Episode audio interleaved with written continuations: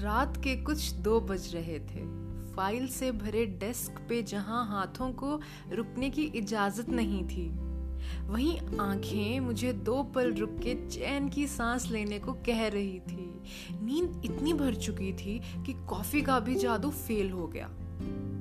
और यहाँ आँखें बंद होते ही तुमसे मुलाकात हुई। तुम तब भी बेफिक्र थे और आज भी बेफिक्र हो। हिम्मत करके जैसे तैसे आज इन आँखों के साथ इन होंठों ने भी अपने सारे ताले तोड़ लिए और तुमसे बात कर ली।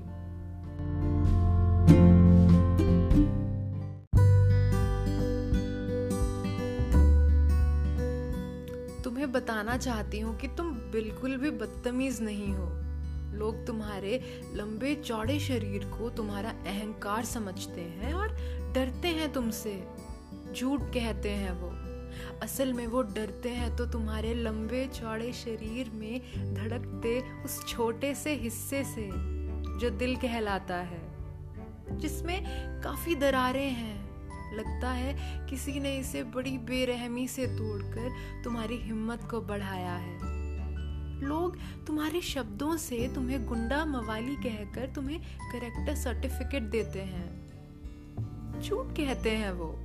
जो कि तुम्हारे शब्दों में एक अपनापन नहीं झाँक पाए, जो कि सीधे तुम्हारे दिल से निकलता है। वो बेदिल दिमाग से चलने वाले क्या जाने? लोगों को तुम्हारी आँखों में सिर्फ़ प्ले बॉय और दिल फैंक शख्स ही दिखता है, जो कि किसी भी खूबसूरत चेहरे पे फिसल जाया करता है। ये सरासर झूठी तस्वीर है तुम्हारी। तुम्हारी आँखों को अगर तलाश है तो उन आँखों की जो तुम्हारे टूटे हुए दिल को बिखरने ना दे।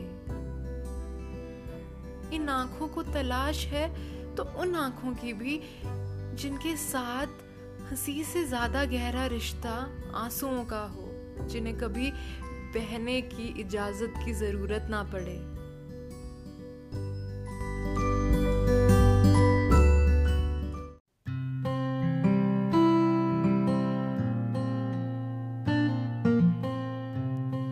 इस दस मिनट के सपने ने मुझे दुनिया के सबसे अच्छे इंसान से रूबरू कराया, जिसे हकीकत में देखा तो था, पर कभी समझा नहीं था।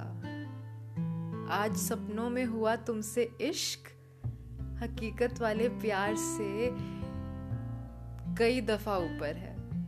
डोंट जज a book by its cover सुना था, पर आज इस किताब के कुछ पन्नों को छेड़ा है अब चाहती हूँ इस किताब के सफ़र के आखिरी पन्ने के आखिरी शब्द तक हिस्सा बनी रहूँ।